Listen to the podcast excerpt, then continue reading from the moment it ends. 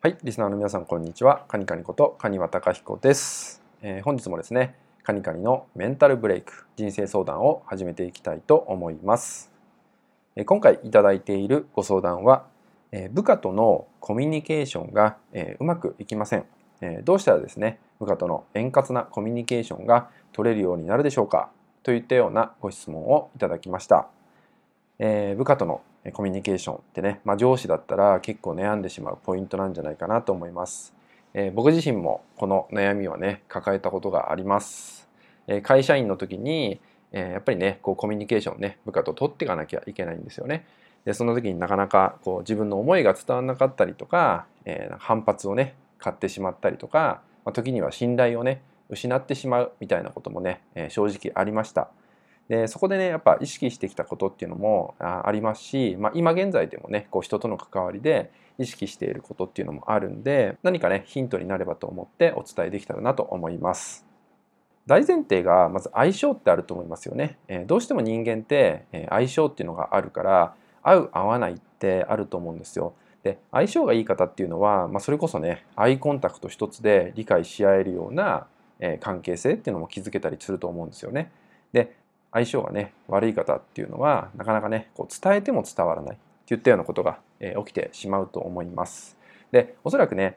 コミュニケーションがうまくいかないっていうね相手はですねあまりね相性がね合わない人なんじゃないかなと思います。でそんな時にこうこちらからねこう一方的に何か伝えたりとか、まあ、こっちがね変わってほしいとかなんかそういうね願望みたいなね相手に対する願望みたいなのがある時ってやっぱりなかなか伝わらなかったりとか、えー、逆のことをしてきたりとかっていうのがねあると思います。さらにそれでねイライラしちゃって、まあ、関係性が悪くなってしまうってこともあると思うので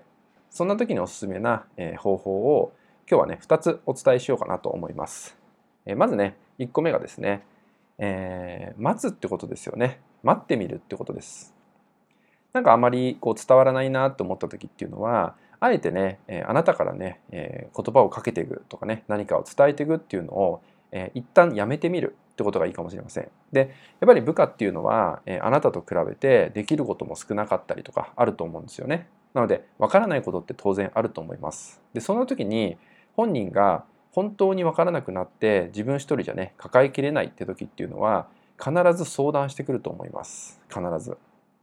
でそこで、えー、あまりね構えずに本当に素直にね、え教えてあげるってことをすればそこでまた信頼関係生まれてきますし、まあ、関係性がね良くなっていくってこともあるんでねまずね待ってみるってことがいいのかなと思います。でもう一個がですね、えボイスチェンジってことですよねボイスチェンジ。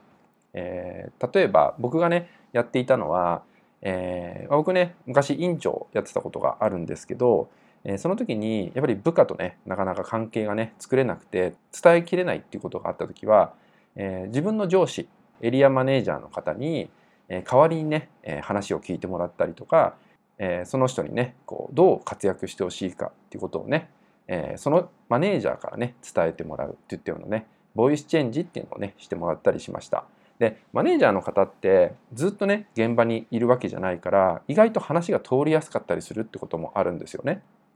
なのでねそういうねえー、上司をね活用するってこともねいいのかなと思います。あもちろんね自分の、えー、他の部下ですよね他の部下が、まあ、その人とねよく仲良くね話してたりとかあれば、まあ、そういう人たちとのコミュニケーションの中で何かねこう拾ってもらったりとか、えー、何を思ってるのかとかどんなことで悩んでるのかっていうのを、えー、まずね聞いてもらうっていうのもねありかなと思うのでえ。1対1でなかなかねえそう言って打ち解けられないっていう場合はこのボイスチェンジなんかもねおすすめだと思います。